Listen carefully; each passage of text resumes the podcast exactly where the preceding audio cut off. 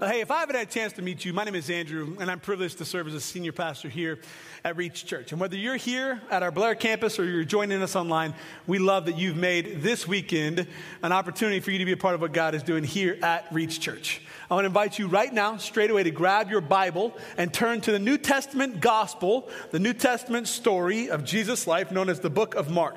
If you don't have a Bible, now is a great time for you to raise your hand. Right where you're at in your seat, throw your hand up unapologetically and let one of our ushers know that you'd like a Bible. These Bibles are yours. They're yours to have and to keep. Turn to Mark chapter twelve. If you're looking for Mark, the fastest and easiest way is going to be for you to look at the table of contents at the beginning of your Bible, and it will give you the names of the different books of the Bible. thirty-nine books in the Old Testament, twenty-seven in the New. It is actually the second book of the New Testament, Matthew and then Mark. That is the quickest way for you to find that. Hey, we are going to pick up week four of a series that we're actually going to allow to take us through the rest of the year on worship. We're looking at what worship is and what worship isn't. Worship, worthyship, is a demonstration of our adoration and affection and love and obedience to our God. Week one, Pastor Caleb, our worship pastor, preached the most prolific message I have ever heard on worship. He talked about worship from the posture of the human condition, and he introduced several original terms or language from the Hebrew. He talked about halal, and he talked about the different types of, of worship, tada, and the, to make a joyful noise, and to clap, and to dance, and to sing, and to celebrate. And he introduced to us a freedom of worship. Week two, Pastor Russell, our worship pastor, along with the resident, Caden, preached a message on sacrifice, looking at Peter and John on their way to the temple, coming across a, a man who is begging for alms, looking at this man, kneeling down, getting positionally face-to-face with him. Peter says, gold and silver I don't have, but what I have I give you. And he takes him by the hands and he says, get up and walk. And they together go into the place of worship and celebrate the sacrifice that Peter gave of himself. And last week we talked about the act of worship through service. And we saw moments ago a demonstration of that. six hundred ninety plus hours, over one hundred seventy volunteers, seven hundred bags of garbage that we went into this community. We were able to be the literal hands and feet of our Lord and Savior through the body of believers known as the church. And that that is actually an act of worship. To, to work as unto the Lord is actually to worship the Lord. And today we're going to talk about worship through giving. Now, before we jump into giving, there are a couple of things that I want you to know. First of all, this is a topic that pastors fear talking about more than every other topic in the Bible. That's not hyperbole.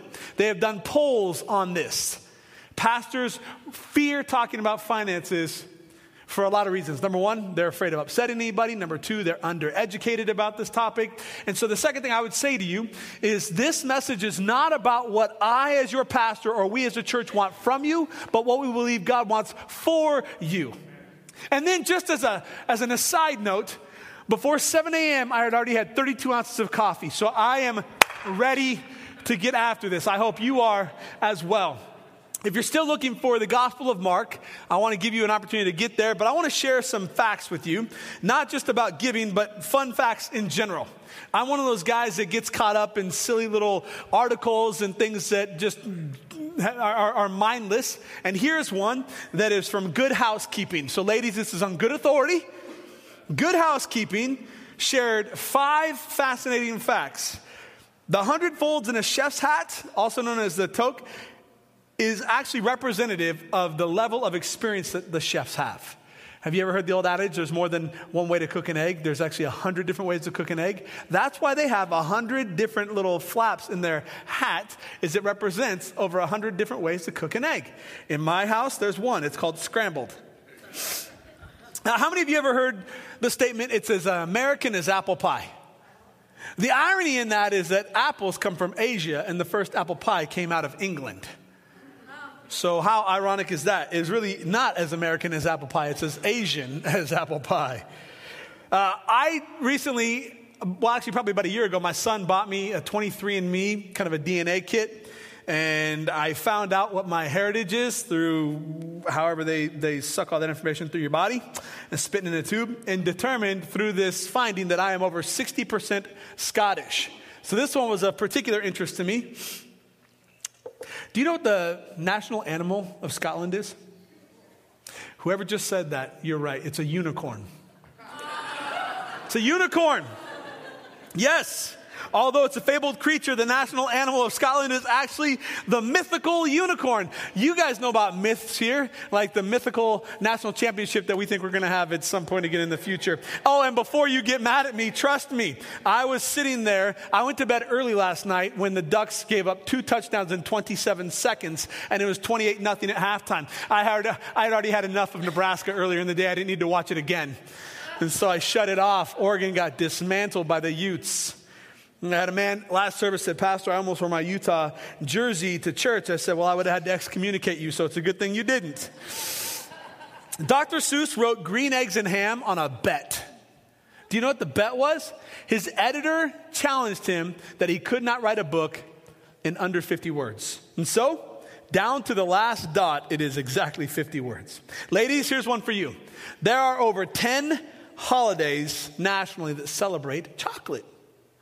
ten national holidays that celebrate chocolate. The National Confectionery Association, apparently that is a thing, recognizes everything from National Milk Chocolate Day to National Bittersweet Chocolate with Almonds Day. National Chocolate Day alone happens three times annually, July seventh, October twenty-eighth, and December twenty-eighth. And as an aside note, in Good Housekeeping, it says in bold and parentheses, we support this. I love fun facts. I want to share some facts with you in the Bible.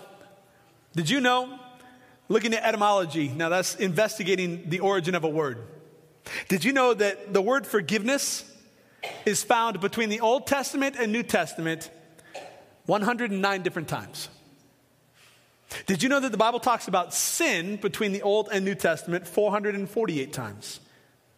The Bible talks about love five hundred fifty-one times. The Bible talks about heaven and hell combined approximately six hundred thirty-six times. Approximate because it depends on the translation that they, they use at the time. The Bible talks about faith and prayer six hundred forty-nine times. But did you know that the Bible talks about all things money between the Old Testament and New Testament? twenty-three hundred times. twenty-three hundred times.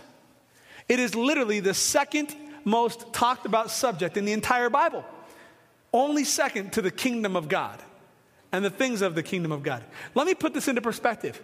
If you combine heaven and hell, the Bible talks about finances four times more. If you combine prayer with faith, the Bible talks about finances more than four times those two subjects alone. In fact, in the Gospels, the gospel is just a way of saying the good news, the euangelion. It's what we celebrate. It's the life and the, the ministry, the teachings, the miracles, the signs, the wonders, uh, and, and the instructions of Jesus, his life, death, resurrection, and promise of second coming. Throughout the course of Jesus' thirty plus years on earth, there's a collection of historical accounts of Jesus' life known as the Gospels. And in that, Jesus uses what we call parables to teach, to make kingdom statements or kingdom stories to help us understand the person of God, the character of God, and how humanity interacts with the things of God. There are thirty-nine parables. Of the thirty-nine parables, eleven of them have to do with finances. And of the eleven parables, did you know that one in every ten sentences in Jesus' Gospels is about finances? So it begs the question, why are we afraid to wrestle with finances? What is it about pastors and this position of rightly dividing God's word and sharing with authenticity and accuracy that is so intimidating? Well, again, I go right back to the idea that it's it's one of those things where people come with preconceived ideas to church, assuming that a pastor is going to talk about money and giving and what the church wants from you, what the church needs from you, what the church demands from you. Well, the good news for you today, if you're here for the first time, that's not what this message is about. And the good news for you, if you call Reach Church home, is that's not what this message is about. This message is not about what the church wants from you, but what we believe God wants for you. Lord, I pray with all of my heart that you go before me now. Help me with all the preparations that I've done to set aside my expectations. In this moment, free me from distractions and help me to focus entirely and intently on you. God, I ask that you would help me to rightly divide your word, to do it with authenticity and to do it with accuracy in ways that matter and make sense. Holy Spirit, I invite your presence to be evident right now and that you would change our hearts and liken us all the more into the image that we were created in your image. And may the words of my mouth and the meditations of our hearts be received as a gift to you alone, Lord. Amen. In Matthew chapter eleven, or excuse me, in Mark chapter eleven, we see the triumphal entry of Jesus by way of culture and context into where we're going to be in Mark twelve today. Jesus is coming off of the side of the Mount of Olives with his disciples and this He, he, this magnificent entry into Jerusalem. And it's not just a, a normal entry. They're there at a very unique season. It's called the Passover. It's a major pilgrimage for the Jewish community and followers of Yahweh. In the early establishment of the relationship known as a covenant between God and his people, there was specific instructions given about collective worship at specific times of year and done in specific ways.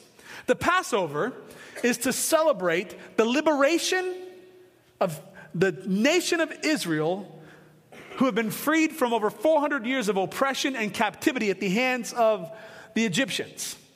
Now, beginning in Exodus and repeated in Leviticus, we see clear instructions on what is to take place in worship, with unleavened bread, with the Seder, with the way the tabernacle is set up and established, with the sacrifices that are brought. And in the Old Testament system, this is an example of how we as humanity celebrate and interact with the creator of the universe as a way of celebrating, to say, thank you, God.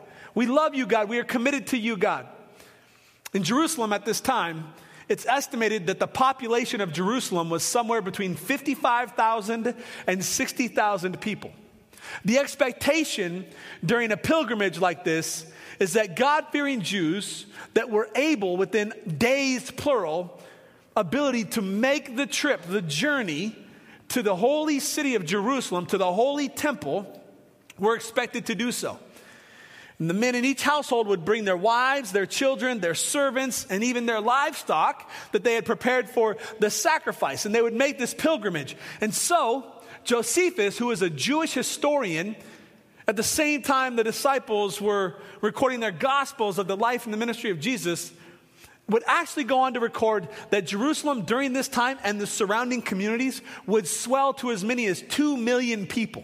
You think about that. A community of fifty-five to sixty thousand people that would then swell to as many as two million people. And in Jerusalem at that time, at the Holy Temple, they would have as many as one hundred eighty thousand people all coming and going at the same time, intersecting lives. Now, there's a lot that goes into this, and we're going to talk about that. We're going to explore and see some of this today. But Jesus, as he's with his disciples and he arrives with this triumphal entry, which we celebrate in the church, in the Christian calendar as Palm Sunday, will come in with his disciples and they'll go to the tabernacle. Now, there are some distinctions between the temple, uh, the tabernacle, and, and, and the synagogue. The synagogue was a place of instruction where the scrolls would be read and recited and where the priest would then explain and help us understand the law, God's law, so that we could abide in his law, which is protective, not prohibitive. But the temple was established as a place of ministry to God, of worship to God. It wasn't necessarily a place or a platform for teaching or instruction or for us to receive. Rather, it was a place for us to, to give, to give sacrificially, to give radically, to give intentionally. When Jesus is there, as part of their cultural traditions. And he's there with his disciples. Now, this temple is really unique. Solomon's colonnade in the heart of the city is actually over fifteen football fields in length. And in the middle is the Holy of Holies. And just outside the Holy of Holies is the holy place where the priests would reside, and just outside of that, you see that the, the, there's the place of incense, the altar. There, there's there's the, there, there's all kinds. There's a place for the sacrifices, and then outside of that, you've got the, the the court of men, and outside of that, you've got the court of women, and outside of the inner workings of the temple, you've got what's known as the court of Gentiles. So between the entrance from the colonnade up into the point of the temple is what's known as the court of the Gentiles. It's called the court of the Gentiles because it was reserved for people who were not Jewish to come in and to be a part of an expressive worship as well. But there were limitations placed on them. They were not God's chosen people. It was not set apart for them. So they, they could come, but they could only come so far. There were actually stones erected out of the ground all the way around, and there were placards along the way that read that this was as far as the Gentiles could go, and that if they stepped any further, that they actually could be punished even up into death. Just past the court of the Gentiles was the court of women as they make their way into the temple. In the court of women, several things are going on there. This is uh, a, an amazing place where there's a lot of movement. We see a lot of Jesus in his final teachings, his I am statements take place right there inside the court of women. Like when Jesus says, I am the light of the world, he's talking where there's a menorah lit behind him full of light that is illuminating the room. When Jesus says, I am the living water, there's an altar where the priests, along with the processional, will come in and pour out water for eight days, seven plus one, on this altar of celebration. There's a lot of teaching that happens, which is really obscure and not commonplace there. And we see Jesus take advantage, once again, of this time in the temple with his disciples and others. There are four times that we see recorded in this temple experience, the last week of Jesus' life and ministry, beginning in Mark eleven and finishing in Mark fifteen, Jesus' death and his burial, where his adversaries will come and challenge him, hoping to trip him up, hoping to get him to, to commit some sort of heresy, to say something that was going to be against their law and cause confusion for the people. On the heels of one of those such statements where Jesus has to address some religious leaders about their piety and their the way that they think of themselves and how they present themselves, Jesus and his disciples will go into the court of women and will be a part of intentionally worshiping through giving. Let's pick this up. Mark chapter twelve, verse forty, verse forty-one. Jesus sat down near the collection box in the temple and watched as the crowds dropped in their money. Many rich people put in large amounts. Then a poor widow came and dropped in two small coins. Jesus called his disciples to him and he said, I tell you the truth, this poor widow has given more than all the others who are making contributions. For they gave a tiny part of their surplus, but she, poor as she is, has given everything she had to live on. There's a couple of things that we need to unpack in this text before we move on to helping us understand how it applies to our lives and our ministry today. The first is Jesus sitting in the temple. This is very different than what you and I have. There were no pews. There were no comfortable seats available for us to sit at. And so it's likely then that Jesus was leaning against the wall, maybe sitting against the wall, as people were coming in and placing their gifts into the treasury box. Now, when you think about the treasury box, you should think about what is known as coffers. Traditionally, for about forty years, they would pass a plate in the church, and people would give their offerings and their tithe into that. This was an example of that. Here at Reach Church, we have giving boxes located throughout the building for people who consider Reach Church their home and want to partner with us in life and in ministry to give their gifts through the tithe, which is giving to God, but also offerings above and beyond. In the temple, there's thirteen treasury boxes, and they literally look like trumpets. And they're made of, of metal. And as they're strategically located, there are some things we need to understand about these temple treasury boxes. The first eight boxes were very specific and very unique. They had placards on them which represented the specific need that a person was giving to. Now let me state again, this is a free will offering. This is not a tithe. It was not an expectation. In fact, there is only two of the treasury boxes that were dedicated to the temple shekel or half shekel that every male in the household was responsible to pay the tax for the temple. That means that eleven of the other thirteen boxes were either designated or undesignated. Of the designated treasury boxes, in other words, sometimes you write on your, your, your checkbooks, you get the memo line where you kind of put in a memo what this is for. And sometimes we'll take up a special offering as a church for a, a, maybe a youth event or for camp or something coming up. That's kind of what this was. One box was dedicated for the wood, for the sacrifices. Another treasury box would be dedicated for the oil, for the, for, for the, for the sacrifice, for the worship. Another box would be dedicated for the incense that they would use to burn on top of the coal so they would rise up. In fact, we just got done singing about that song. A song representing the, the, our, our, the, the rising morning and night, night and morning, day and night, that it rises to the Lord. That's a representation of our prayers going up like sweet incense rising before the Lord. And so these boxes had designations. But of these, boxes nine through thirteen, they were unmarked treasury boxes, and it was understood that it was used for the least of these.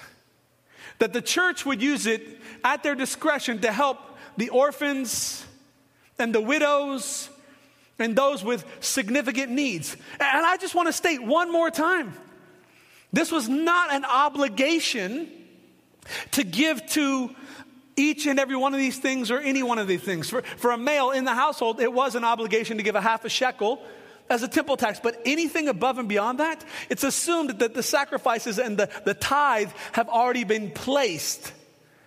So anything that we're going to read about that's being given now is a free will gift. Jesus sat down near the collection box in the temple.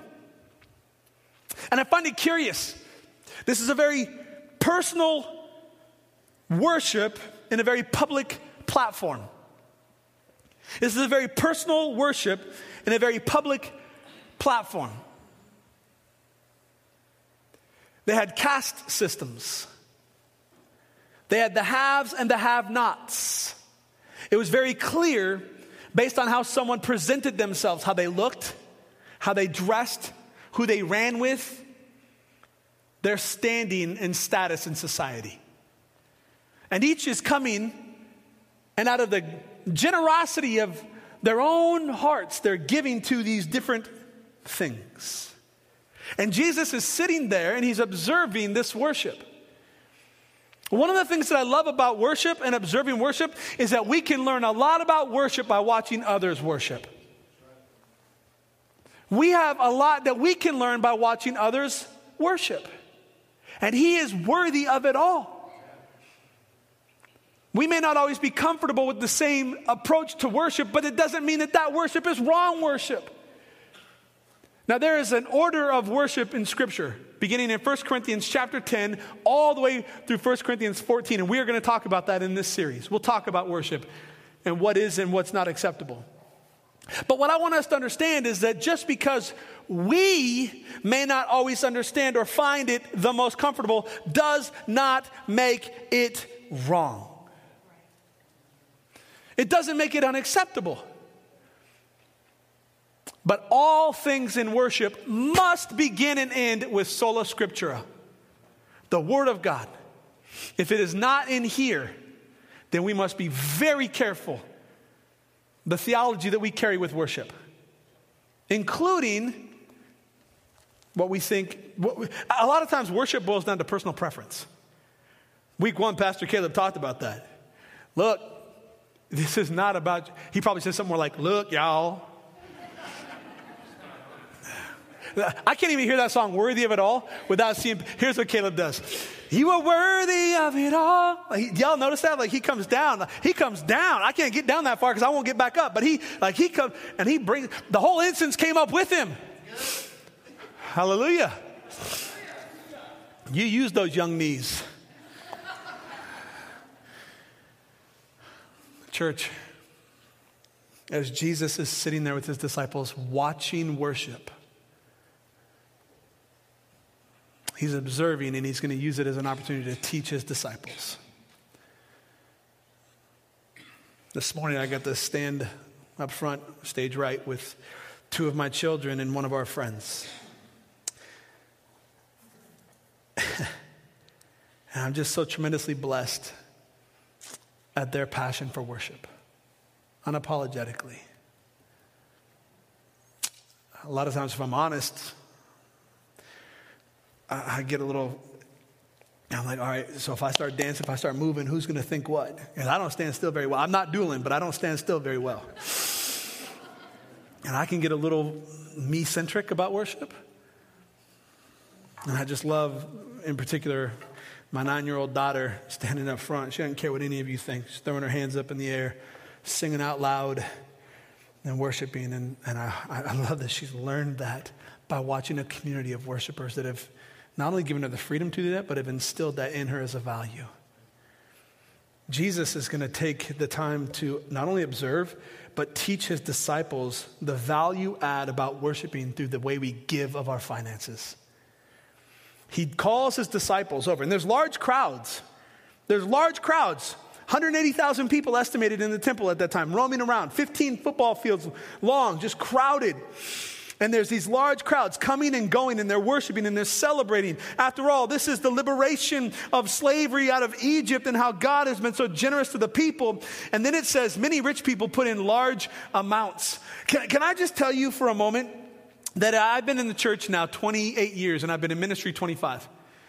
I have heard this text taught so many times that there is a stark contrast between the wealthy people and the widow and her two mites. I have heard it taught that the wealthy people were somehow wrong and that the, the, the, the poor widow was right. Can I just dispel a myth? If we're just holding true, true to Scripture, if we're not going to read through this with our culture lens, our cultural lenses on, or what any bias has been given to us over the years, if we just read the text as the text, Jesus in here nowhere says that there is a problem with being wealthy. He doesn't. He just doesn't. It doesn't exist here. He is just stating the matter of facts that are presented. Now we're going to talk about we're going to talk about the sacrifice that is involved with this and motivations. He does address sacrifice and motivations and cultural contexts and and and, and cultural norms and those things. But here we just see that it says that many rich people put in large amounts, and I praise God for preparing and equipping people to be good stewards of their finances and having extra, to, to have the means that can do above and beyond, that can place large amounts of, of resources, not just money, but of any resource to advance the gospel and to see his kingdom come here on earth. And we're going to talk about that at the end. I love that. Verse forty-two, now we see a second example, not a contrary example, but a second example of worship through the form of giving. And the Bible says that there was a A poor widow who came and dropped in two small coins or leptons. Here's the thing I want us to know about this poor widow. In the original Greek language, that word poor literally means slumped over or a beggar, someone who is not of little means, of no means. We see this used in other places as an individual who begged or was homeless, who had nothing. So we're not taught a lot about this woman in Scripture, but two things we know for sure. Number one, she was a widow, so her husband has passed away. And number two, she likely is homeless. That she comes from nothing is what the Scriptures say in the original language. She comes from nothing. She's slumped over and hunched over, and she's a beggar. This woman comes into the temple, a very private act in a very public place, and she puts in a gift.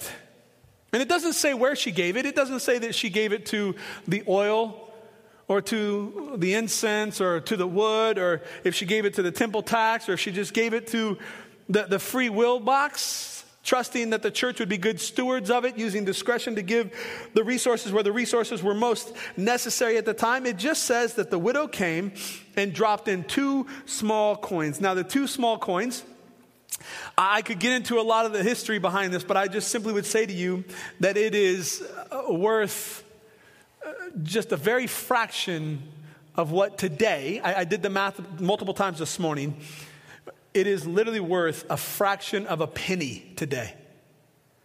I, I, I actually said it in the first service. I said it's two-eighths of a penny. And I had two finance managers come up and say, you do realize that's one quarter. Yeah, and guess what? One quarter is also two-eighths. Leave me alone. It is literally minuscule. It is a fraction of a penny. You think about that. If you were to dig in your purse, you would probably have to go and find a penny because we just toss them aside. We discard them. They're good for nothing. They're almost a nuisance at this point. You find them maybe under the couch. I don't know where you'd even find them. But this woman, what she gave was literally less than a fraction of what today you and I would call a penny. It's, it's, a, it's, it's a fraction of a denarii. It's one sixty-fourth of a denarii. A denarii is a day's wage. A day's wage is, is what you and I would call minimum wage today. You do a job and you get paid a minimum wage. And, and with that minimum wage, you can decide what you do with it. Well, this woman on this minimum wage gets a fraction of a fraction of a fraction. And it says that she's all she's got. And these aren't my words. It says this widow came and dropped in two small coins. She came from no means. That's the word poor. And she came and she dropped in two small coins. Jesus, he took this opportunity to teach his disciples about worship. He called his disciples to him. And I can imagine this. There's a scene where you've got a lot. It says there's a lot of people coming, moving around. And there's got to be noise because the form of, of funding at this time would have been in copper and bronze and silver and gold. And would have been in, in the, the, the monies of the culture at that time. And so you've got these metal receptacles placed throughout the court of the women. And you've got people coming and going, and they're throwing in large amounts of gold and silver and other monies. And it's loud. Just you can hear the clanging of the cash being thrown into the receptacles. And people are celebrating and they're praising God that they have the means and the ability to even do this. And Jesus, he takes this opportunity. He says, guys, come here, lean in. I got to tell you something. And now he's teaching them how to worship by watching other people worship through their finances. And he says, you guys see, you see that, you see that widow over there? Verse forty-three, Jesus called his disciples to him and he said, I tell you the truth. Anytime you see that in scripture, you've got to stop and ask the question, why in the world is the truth being told here? One of two things. Either they've been believing a lie, something that is wrong, predicated on culture and context, or two, he's saying, I really need you to pay attention. This is important. And I actually believe for this conversation, based on the culture of this text, I think it's both. I think we look at this societally and we make some assumptions about people and their value based on the things that they possess. I think we place value on people's lives based on where they live, what they drive, how they dress, where they work, what the title is on their names, where they went to school, all of it. I think we look at this and we're influenced culturally. We would be stupid if we weren't. And I'm, I'm, I'm being honest. Like, listen to me. I, I just give one example. My son and my wife, Stacy, are in Arizona. They're in Tucson, Arizona. He's playing at a massive tournament, soccer tournaments this weekend with probably one hundred colleges all over the country. And one of the coaches approached him is from uh, Harvard. And and said, hey, look, uh, we've been following you and blah, blah, blah. And, and he had a clipboard with Caden's picture and a bunch of notes about Caden. And I said, so if they offered you a scholarship, would you go? And he said, well, I heard that they don't offer full scholarships. I said, well, listen, I don't know what they offer, but if they offered you a, a I'm sorry, it was Stanford, not Harvard, Stanford. I said, if they offered you a full ride scholarship, would you go? He said, Dad, I'd be stupid not to. It's Stanford. I'm like, well, for me, you'd be stupid to go. Because when you graduate, you have the same degree that they get when they graduate from any other state college. But whatever. He's like, but it's Stanford. Don't we do that? Don't we do that? Don't we look at what the society around us has and we assign value on what they have and we, we then now compare and contrast what we have with what they have? Societally, Jesus is literally dealing with this. We're going to learn about that in just a moment. But his disciples have been influenced by the culture surrounding them. And Jesus brings them over and he says, guys, I want you to pay attention to something. I tell you the truth. And the second thing that I think is happening is Jesus is saying, what I'm about to tell you isn't going to make sense. So I need to make sure you're listening. In my house, Uh, I may not be a, a great parent all the time, but one thing I've learned over years of experience that has worked for us is we will tell our children something, and instead of saying, do you understand me? And waiting for them to say, yes, Dad, or yes, sir, or whatever it is, uh, I'll say something, and I'll say, now, what did I just say? And I either get a, a quick response that they understood, or I just get that blink. You know that blink, parents? And that gives me an opportunity to re, re, restate what I said. So now if they don't follow through, I know that they didn't misunderstand me, and so now I'm just going to whoop them, right? No, that's not true. Yeah, spare the rod, spoil the child, pastor, preach it. Jesus says, what I'm about to tell you is fundamentally going to change the way you look at the world. What does he tell him? He says, I tell you the truth, this poor widow, what does poor mean? Slumped over, beggar, with nothing. This woman who has nothing to give has given more than all the others who are making contributions. Stop. If Jesus had finished his statement there, all the mathematicians in this room are going to do the math. And it's not going to add up. They're looking at it saying, well, Jesus, all those rich people, the, health, the, the, the landowners that, that, that, that are really healthy with their finances, they're, they're giving. I mean, look at look at that gift. He just gave ten thousand dollars, Jesus. That guy just gave twenty grand. Are you kidding me? She just gave a fraction of a penny. How can you say that she gave more than what they gave? Because we use the metrics of the world around us to determine our sacrifice. Right? We use the metrics of the world surrounding us to determine our sacrifice. And we look at, and this is true in the church. We look at what some people give and we feel like we could never give what they give. And so we have this attitude, why bother? Because it's not a giving competition. Giving isn't about what they give versus what you give. Giving is an act of worship because he is worthy of it all. And so what Jesus is saying has nothing to do with a monetary system and everything to do with the motivation of the heart. It's a condition of the human heart. Jesus says, that woman right there, according to the standards of the world, gave just a fraction of a fraction. But she's given more than everybody else. And then he goes on to say, verse forty-four, for they gave a tiny part of their surplus. But she, poor as she is, has given everything she had to live on. Can, can we just reframe culture for just a second? I want to. I want to. I just want to speak to you for a moment on the basis of culture and context. If I asked you to give an honest valuation of your life and your resources, how many of you? And I said you had two camps to choose from. You are a wealthy landowner who has a lot of excess to give, or you are just a poor widow with just a little bit to give. How many, and I don't want you to raise your hands, and I don't need you pointing at anybody, but how many of you would feel like the wealthy landowner that could just, I could just give it, I wouldn't even feel. I, I mean, I'm just giving on the interest, right? This is, I'm good. This is, I'm, I can give so much because I've got so much to give. Versus how many of us would say, geez, giving anything feels like a stretch. Like it really hurts to give. If we're being honest, the majority of this congregation and those watching online and those all over the world would feel like we are the least of these, that we are the, the beggar, wouldn't we? I felt that way. So let me reframe culture for you. In your house, according to today's standards, November twenty-first, two thousand twenty-one, if you make thirty-eight thousand dollars, if you're a single income household and you make thirty-eight thousand dollars, you top ten percent of the world. If you make thirty-eight thousand dollars, you are more wealthy than ninety percent of the rest of humanity. Let me spin it to you this way. If you're blessed enough to have a, a really secure job making great money, or you're a multiple income household, if you make eighty thousand dollars, you are the top one percent of the top one percent in the world. eighty thousand dollars. So if you make thirty-eight thousand dollars or more, you're top ten percent globally. And if you make eighty thousand dollars or more, you are top one percent of one percent the world over. More than fifty percent of the world will live on a meal of rice and beans. Now, we look at our lives, and we feel like the issue is money, but the issue isn't money. The real issue is called margin.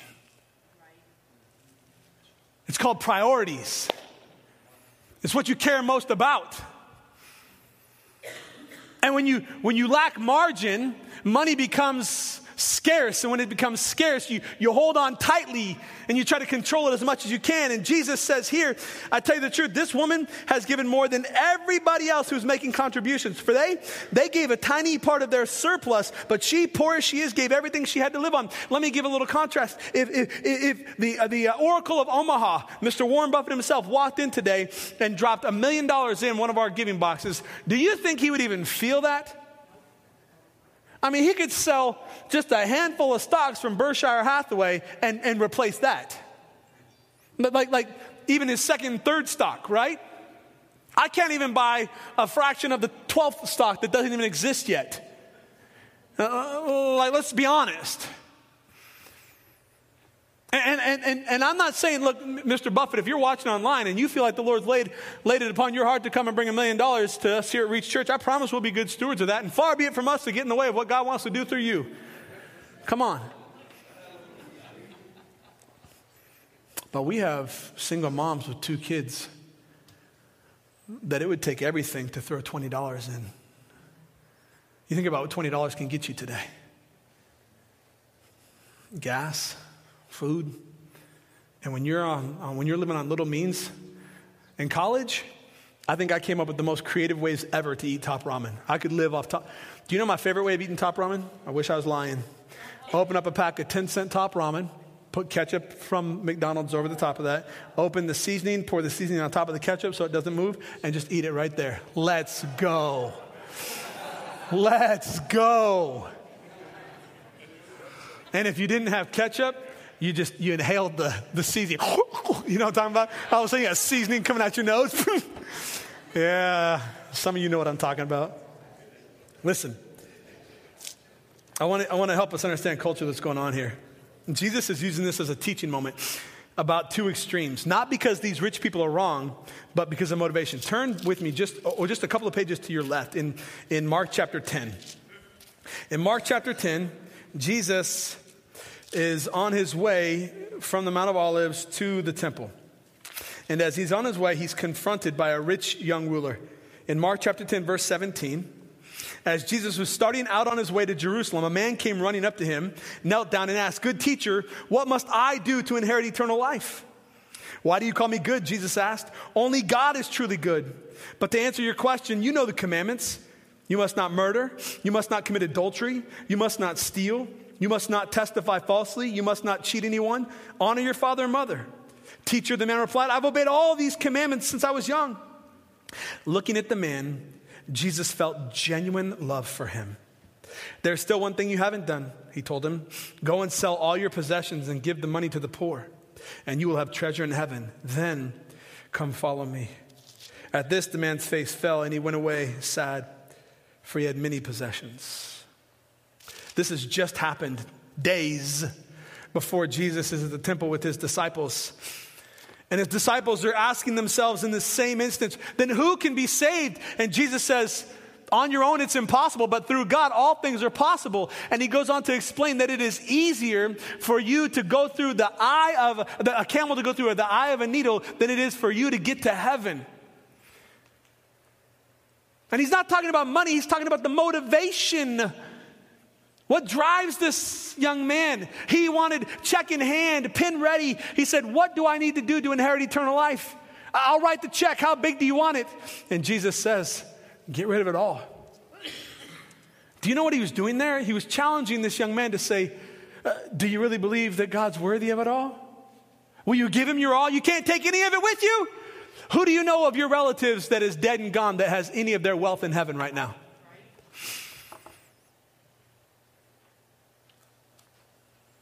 I have friends who are working exhaustively to get money set aside so that their children and grandchildren have something of substance for them when they pass away. My hope and prayer, and this is not to throw stones at anybody, I hope and pray that my children know how hard and desperate I'm working, that they know Jesus Christ is their Lord and Savior, because no amount of money I leave you is going to save you. It is in Christ and him alone.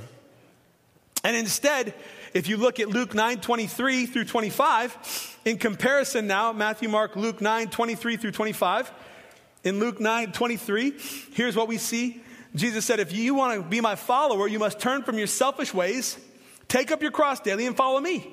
If you try to hang on to your life, you're going to lose it. But if you give up your life for my sake, you will save it. And what do you benefit if you gain the whole world, but you are lost or destroyed? Church, this is an incredible illustration. This is an incredible example. This is a credible, incredible historical account of what took place. And, and I wrote down three thoughts that stood out to me in this text this morning, three thoughts that I continue to come back to about why this woman would be in the temple worshiping.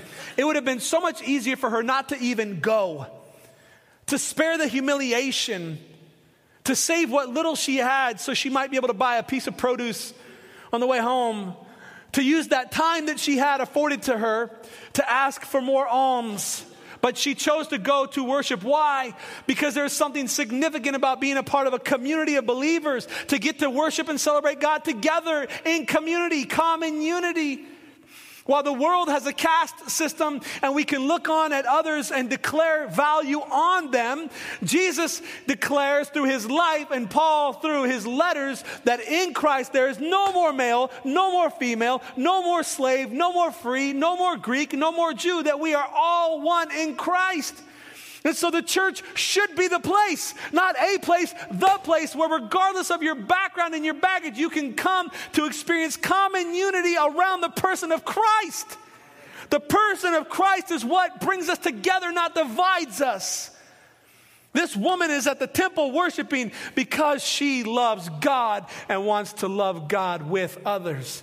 One of the things that I hate about technology and our church today, the twenty-first century, people, and they've said this before, but it's more prevalent now than ever when they say stupid things like, well, I don't have to go to church to be a Christian. You're right. We're saved by grace through faith, not by works, so that none of us can boast. But if you want to obey God, you're going to find your butt in a seat at church. Do not forsake the assembly or the gathering of the assembly as some are in the habit of doing, but get together so you can mutually encourage one another, so you can collaborate, so that you can be one body with many parts. How can I, how can I be a part of the body if I'm not even a participant in the body?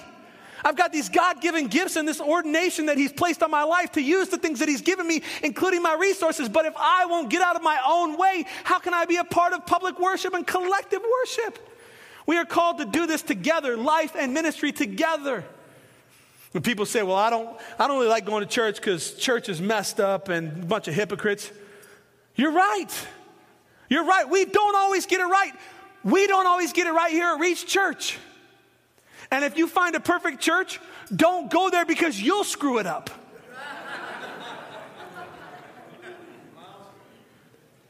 We are not a perfect people. But we are under the grace of a perfect God. We need each other. She's at the temple because she wants to worship. She wants to give. She may not have to give what everybody else has to give, but she wants to give what she has to give. So here's three thoughts I wrote down. Worship through giving is an obligation. Worship through giving is an obligation. You say, Pastor, you said it's not what God wants from us. It's what God wants for us. And you're right. God wants for you to give. Right.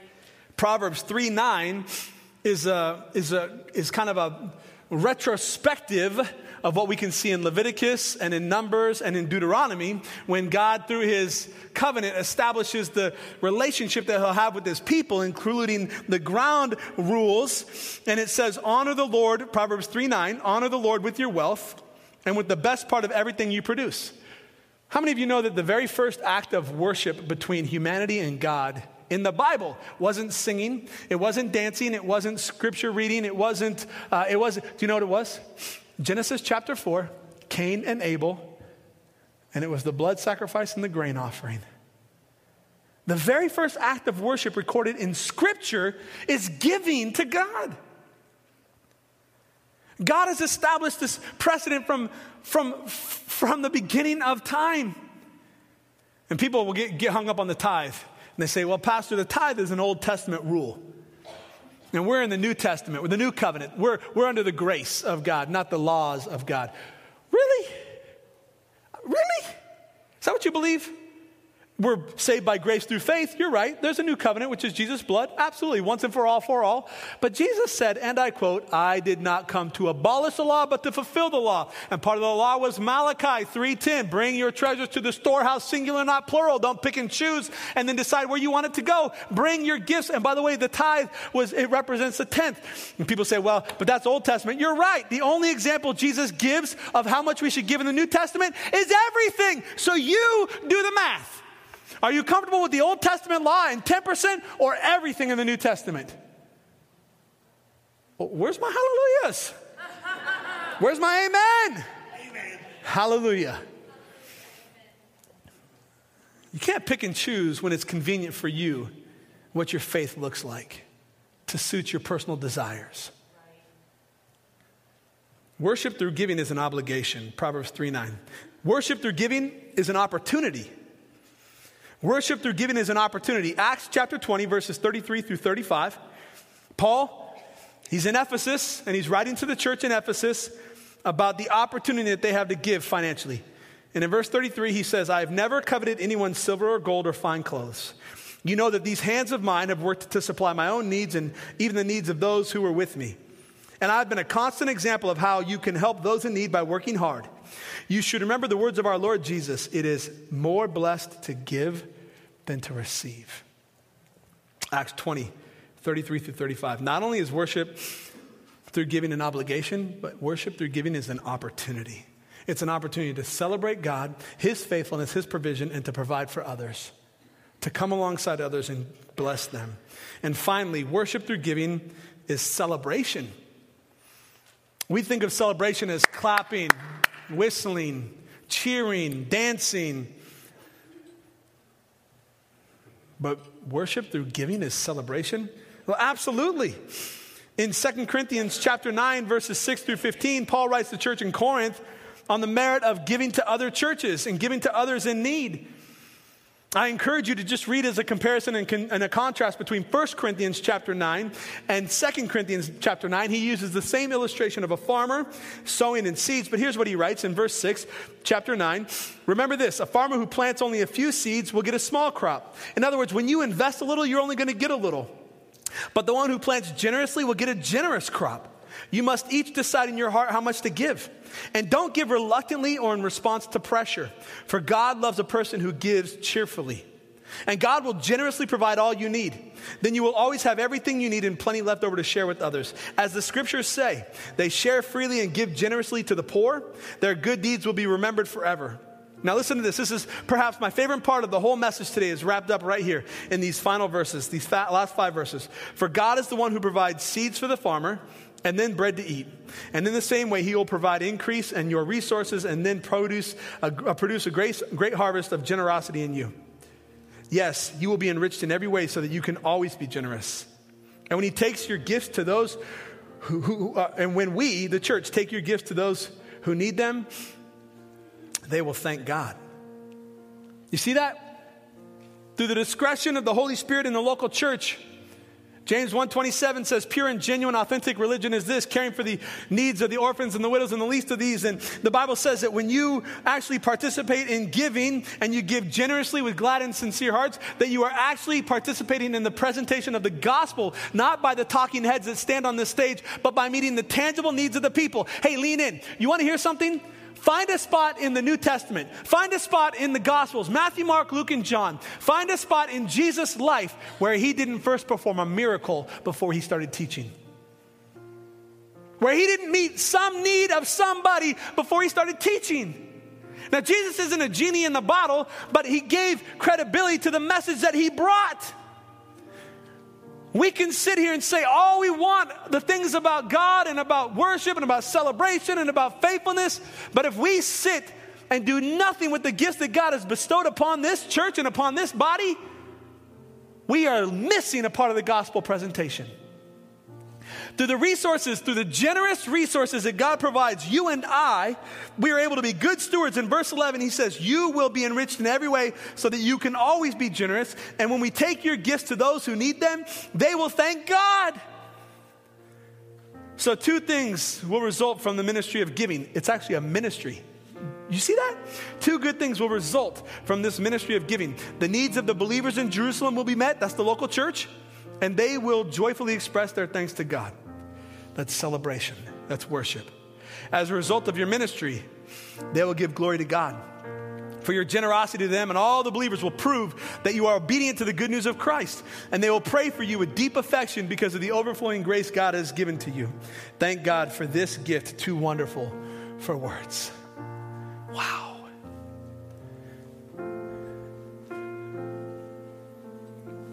I want to offer something as a challenge to you.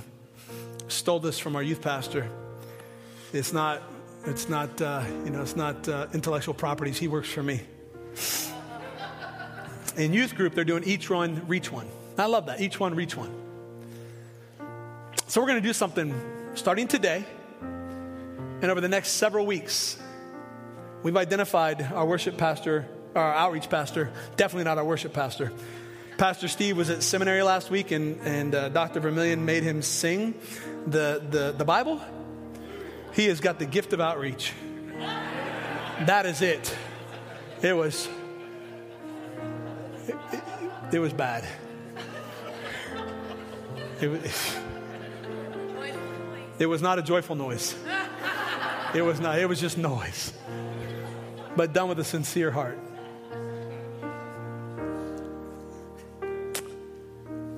We were talking about, we were talking about this message and this, this stirring that we have in our hearts for ministry. And so what if, what if we as a church challenge and create an opportunity for our church not only to give of their tithe, but to, to give a love offering, to give a gift beyond their tithe that we were then able to take into the community and just give away as the gospel. And Doolin said, bro, I got three people in my mind right now. And I got a phone call from an administrator for one of the schools who told me about some other needs. And all of a sudden, literally, like clock, just, just one after the other kept coming up. And then Doolin said, bro, what if, what if we did a challenge? What if we gave an opportunity and people, each one bring one, one gift? Not one tithe, but one gift above and beyond what you would normally give the church. Bring one gift, and that gift could be a dollar, it could be ten dollars, it could be one thousand dollars, it could be ten thousand dollars. It's whatever God places on your heart, and to give with a glad and a sincere heart, not out of compulsion, but out of obedience and as an act of worship, of celebration, to say, God, you are worthy of it all. And my challenge is that every one of us accepts this challenge. Every one of us at some level accepts this challenge. And then he called me, Doolin called me, he said, bro, you're not even going to believe this. He was processing this idea with someone, and he said, I already got a phone call to church that said, we're going to kick things off. This person gave a one thousand dollars donation right away. one thousand dollars. Yeah, pray, you can clap for that. Praise God. And then, to top it off, came up with a way to match the gift up to three thousand dollars. So if this church... we'll step up collectively and collaboratively and give three thousand dollars. We've got a matching donation of an additional three thousand dollars. Can you imagine the way that gospel presentation would meet physical needs of people in our community and change their lives forever? And not so that Reach Church gets noti- noticed. I don't care. I, like I genuinely don't care. But it's so that we are doing our part in living out the gospel. What can you give? I mean, even, I was even looking around my house the other day. Just, just, I've got so much stuff, it's stupid. I was at Shields yesterday. Didn't go to Chipotle. My kids all strong-armed me into going to Chick-fil-A. It was okay. I got a gift. Um, my wife got me a gift for our, our nineteenth anniversary, which was last week, the sixteenth. And I don't want to tell you what I was taking back and what I got. But it was a Nebraska Cornhusker sweatshirt that was too big, and I got an Oregon Ducks sweatshirt instead. But it's really cool. And I looked around. I literally, I called my wife. We were at the store two hours waiting for my seventh grade daughter to get done playing bowling with, with the youth group. And I called my wife. I said, Stacy, I'm literally standing here. And she, I, like, I don't even know what to get. I got I got this free free money, right? All seventy-five dollars of it. And I, I, I don't need anything. I'm going to go buy another sweatshirt to go with my thirty. And I started thinking, even if I don't have money in the bank to give, what do I have that I can sell to give away or to give? To? Like, guys, every one of us can participate in this. I don't want to guilt anybody into this. I just want you to prayerfully consider, understand that giving is worship because he is worthy. He is worthy of it all. Giving is an obligation, Proverbs three nine. Giving is an opportunity, Acts twenty. And giving is a celebration, Second Corinthians chapter nine. So over the next several weeks, that box is going to be a, a, a plexiglass. Is that what you call it, plexiglass? Clear? What do they call it? Is it plexiglass? Plexiglass box in the in the foyer lobby as you come and go. I had people last service saying, "Oh, Pastor, can I come back with my?" No, no, no, we're not closing it. It's not one and done. We're just going to leave it up. We're just going to see what the Lord does. And at the end of it, we'll give you the exact dollar amount that's in there. And then God willing, we'll be able to record uh, kind of the just the outpouring of what we're able to do. And we can celebrate collectively the gospel lived out through the generosity of the believers. And when you give, you are declaring, God, you are worthy of it all.